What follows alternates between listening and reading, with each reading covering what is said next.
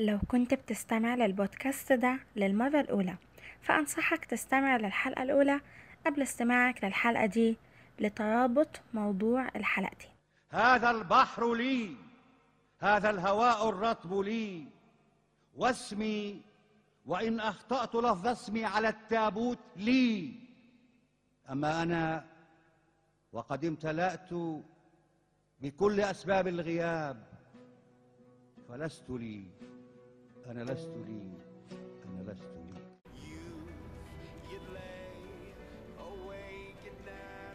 اسمي حبيبة اللمعي. هقدم لكم بودكاست فلسفة بدون تفلسف. هتناول في البودكاست قضايا فكرية وفلسفية وسياسية واجتماعية. بلهجة مصرية بسيطة بالكثير من الفلسفة والقليل من التفلسف. في مقولة لآرثر شوبنهار بيقول فيها كم يكون رائعا لو أمكننا أن نقيد لكل خدعة جدلية اسما مختصرا وبين الملائمة بحيث يتسنى لنا كلما ارتكب أحد هذه الخدعة المعينة أو تلك أن نوبخه عليها للتو واللحظة كلام آرثر شوبنهار بينطبق تماما على المغالطات المنطقية. في الحلقة اللي فاتت اتكلمت عن التفكير النقدي وذكرت معنى المغالطات المنطقية. قلت إنها عبارة عن أفخاخ منطقية بيستخدمها المتحدث لتضليل المستمع وإخضاعه لرأيه. في الحلقة دي هستعرض معاكم بعض المغالطات المنطقية معناها ومثال عليها. تقدر عزيزي المستمع تتخذ كتاب المغالطات المنطقية لعادل مصطفى كمرجع كويس جدا للتعرف على المغالطات المنطقية. مغالطة الشخصنة. كام مرة وإنت قاعد تفرفر في تويتر لقيت اتنين بيتناقشوا في منشن. واحد بيطرح أفكاره والتاني بيعارض أفكاره عن طريق التعرض لشخصه. هي دي مغالطة الشخصنة مثلا يوسف بيقول إن محمد صلاح هو لاعب كأي لاعب كرة قدم مش لازم الشهرة والكلام الكتير عنه. يرد عليه محمود ما أنت أصلا إنسان متخلف وجاهل مش بتعرف تحكم على الناس. هنا محمود بدل ما يرد على ايديولوجية يوسف برد منطقي مقنع أو بحجة منطقية معقولة كان هيبقى أفضل بكتير من التعرض لشخص يوسف. أمك أنت أبوك أنت شنو هذا كلام حيوان كلب أنت كلب إيه. شوف في مغالطة منطقية تشبه مغالطة الشخصنة إلى حد كبير بس الشتايم والتعرض الشخصي بيكون أقل. ألا وهي مغالطة وأنت كذلك. المغالطة مشهورة جدا بلفظ عامي شهير هو لا تستشرف علينا. لما يجي حد ينصحك بالابتعاد عن مشاهدة الإباحيات لأنها حرام أنت هتقوله بلاش تستشرف عليا ما أنت بتكلم بنات. ولما تيجي واحدة تنصحك تدخلي شعرك جوه الطرحة هتقولي لها ما تستشرفيش عليا ما انت بتخرجي مع خطيبك. باختصار إزاي تنصحني في X وانت بتعمل Y نصيحتك مش مقبولة. مع إن ممكن يكون بين X و Y مغالطة عدم الترابط أو كما هي معروفة باسم المنحدر الزلق ومع إن الشخص يقدر يلاقي طريقة أحسن في قبول أو رفض النصيحة إلا أننا بنستخدم المغالطة دي وبكثرة. بس بالبذاء وادخل لمن يدفع اخرس لا. لا. انت اللي بدأت. أنا اخرس لا. لا. لا. لا. لا. يا انت اللي بدأت. لا يا شاكر. شاكر. انت اللي شاكر. يا إخوان. انت اللي بدأت. لا يا. انت اللي بدأت. يا سامي. لا. لا.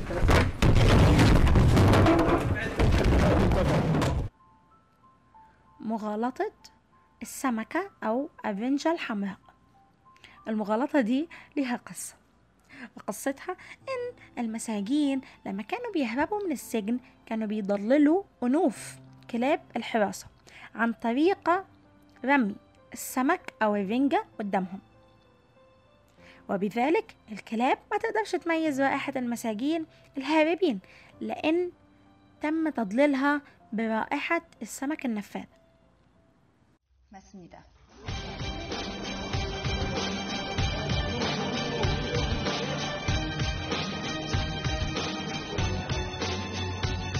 혹시 김아람에게 남자친구가 있습니까? 김아람이 법적으로 여성입니까? 아니면 수술만 한 상태고 법적으로 남자입니까? 성전환 수술은 언제 한 거죠? 김아람의 성적 취향은 어떻습니까? 팀장님, 김아람 씨 인터뷰 좀 하게 해주시죠. 연쇄살인과 트랜스젠더와의 상관관계는 어떻습니까, 팀장님?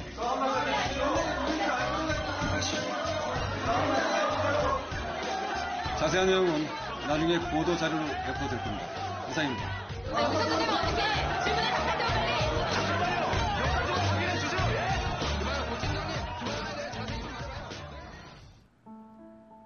المقطع اللي استمعت له عزيزي المستمع هو مقطع من مسلسل المحققة وهي بتكشف حقيقة أهملها للقضية اللي تعرف مجرمها بعد عشر سنين الصحفي سألها إذا كانت المجرمة عاملة عملية تحويل جنس وانقلبت عناوين الصحف. من فضيحة تخلي محققة شرطية عن قضية عرفت فيها أن المجرم اللي مسكته ما كانش المجرم الحقيقي. لعناوين عن عملية تحويل الجنس بتاعة المجرمة وفجأة اتحولت أسئلة الصحفيين عن المجرمة بعد ما كانت عن إهمال المحقق. مغالطة الرنجة الحمراء بتستخدمها الدول والحكومات بشكل كبير جدا في تضليل الشعوب. عن الدولة. تخفي انخفاض الاقتصاد بالإفصاح عن مشاريع لم تحدث إلا في نيفرلاند. مغالطة المغالطة. هي مغالطة يزعم فيها واحد متفزلك فلسفيا اسمه صفصاطي وقوع الطرف الآخر في مغالطة منطقية. بيضللك عن طريق علمه. إدوارد سعيد كان عنده وجهة نظر لما قال مهمة المثقف والمفكر تتطلب اليقظة والانتباه على الدوام ورفض الانسياق وراء أنصاف الحقائق أو الأفكار الشائعة باستمرار. تقول لصديقك دكتورنا في الجامعة بيقول إن التدخين مضر بالصحة. فيقولك إنت وقعت في مغالطة الاحتكام إلى السلطة إزاي تسمع لكلام الدكتور لمجرد إنه طبيب؟ مع إن الدعاوى العلمية بتثبت أضرار التدخين. لكن الرفض التام للسلطة والقول بأن كل من لديه سلطة أو علم في مجال ما غير جدير بالثقة هو مغالطة التعميم المتسرع.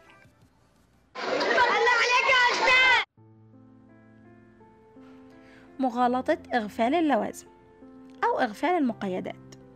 يمكن اسمها معقد بس معناها بسيط.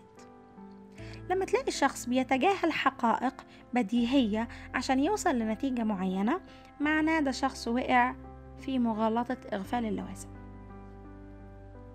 المغالطة دي بيقع فيها اللي بيسأل إزاي نتأكد إن الإله واحد مش عدة آلهة؟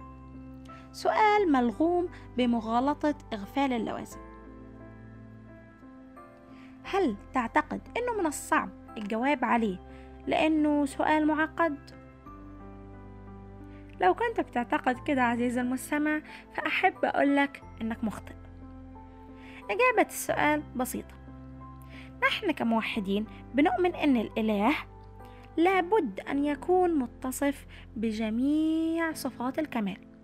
كمال العلم كمال الحكمة كمال الملك وكمال التصرف. لكن لو كان هناك آلهة مش إله واحد واحد من أنواع الكمالات دي حيختل ألا وهو كمال الملك تخيل عزيزي المستمع أني أنا حبيبة اشتريت كتاب مع صديقتي وتنصفنا السعر يعني كل واحدة فينا دفعت نصف سعر الكتاب هل يحق لي أني أتلف الكتاب؟ أو حتى أتصرف فيه زي ما أنا عايزة بدون إذن صديقتي اللي تناصفت معايا سعر الكتاب؟ طبعا ما ينفعش لأنها ملكية مشتركة. هو ده بالظبط اللي كان هيحصل لو كان في عدة آلهة بدلا عن إله واحد.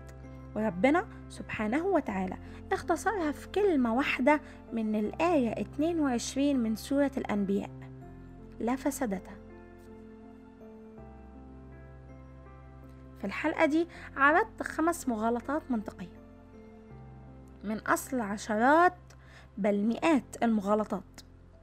وده لأني عايزة تكون الحلقة دي مجرد محطة تكون وسيلة نقل عشان تنقلك للمحطة الجاية محطة الاستزادة بنفسك والبحث عن المغالطات المنطقية لإشباع فضولك وشغفك عن الموضوع. هختم بمقولة لجاليليو جاليلي. لا أعتقد أن هناك ما يجبرني على تصديق أن الإله الذي حبانا بالمنطق والتفكير والذكاء يريدنا ألا نستعملها ودي كانت مقولة موجهة للكنيسة الكاثوليكية اللي هو بيؤمن بيها. أما إحنا كمسلمين فربنا وجه لنا رسائل واضحة وصريحة في القرآن الكريم. عشر مرات تم ذكر كلمة يتفكرون في مواضع مختلفة وأمور متنوعة. فمرة كانت فاقصص القصص لعلهم يتفكرون. 776 ومرة كانت كذلك نفصل الآيات لقوم يتفكرون. عشر أربعة وعشرين. مرة عن خلق الله الذي خلقه فأحسنه. ومرات عن كتبه ورسالاته. وتلك الأمثال نضربها للناس لعلهم يتفكرون. تسعة وخمسين واحد وعشرين. لحد الحلقة الجاية كونوا بخير دائما. والسلام عليكم.